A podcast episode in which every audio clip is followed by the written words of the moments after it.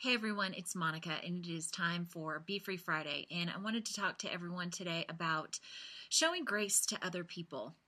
I think we all can relate to the fact that um, I just, as a part of life, we all have uh, relationships with human beings who are not perfect. And a lot of times there are situations or circumstances that come up that are really frustrating, um, behaviors that are really frustrating, and uh, we come really close to wanting to throw in the towel with them. And there are definitely times where it is good to have healthy boundaries, and it's good to um, approach that person and to raise the issue and to have a really healthy dialogue, um, even if it, it is a little bit conflicting.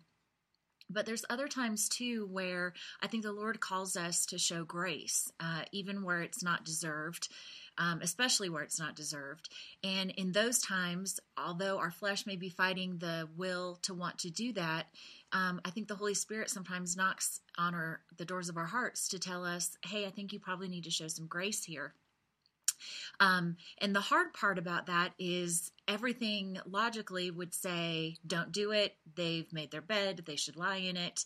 Um, the you know this is just a habitual pattern and those things may be true but um, we all kind of know when it's the holy spirit telling us to show grace and we all know um, if we really listen and get still and listen we know when it's the lord saying like remove the plank out of your own eye before you call out the speck in somebody else's and so I just wanted to challenge all of us to be alert and open to those situations where the Lord may be saying to show grace. And again, like I said, there that definitely does not mean that we should roll over, that we should allow um, boundaries to be crossed, that maybe there are difficult conversations that need to be had. But um, really think back to those times where the Lord showed you grace where it was completely undeserved. Um, times where He extended grace where you should have had a certain reaction to something and you had the exact opposite. Remember those times and be willing to when the Holy Spirit says to show that grace to every to somebody else. I wanted to read a verse from First Peter. This is 3 8 um, through 10 or 11. We'll see how much I read here. It says, All of you have unity of mind, sympathy, brotherly love, a tender heart and a humble mind. Do not repay evil for evil or reveling for reveling, but on the contrary, bless. For this you were called, that you may obtain a blessing. For whoever desires to love life and see good days, let him keep his tongue from evil and his lips from speaking deceit. Let him turn away from evil and do good. Let him seek peace and pursue it. For the eyes of the Lord are on the righteous, and his ears are open to their prayer.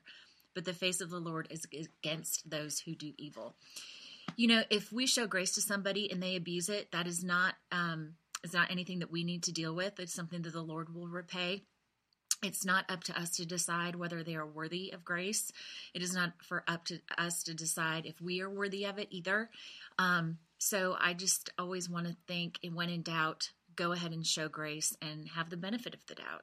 So if there's someone in your life, a situation in your life that is um, really difficult, really stressful, then just pray about when or if you need to show grace to that person. And when you do it, do it willingly and lovingly out of an overflow of the grace that you have received from Jesus Himself, too. Have a wonderful weekend and a grace filled one, too.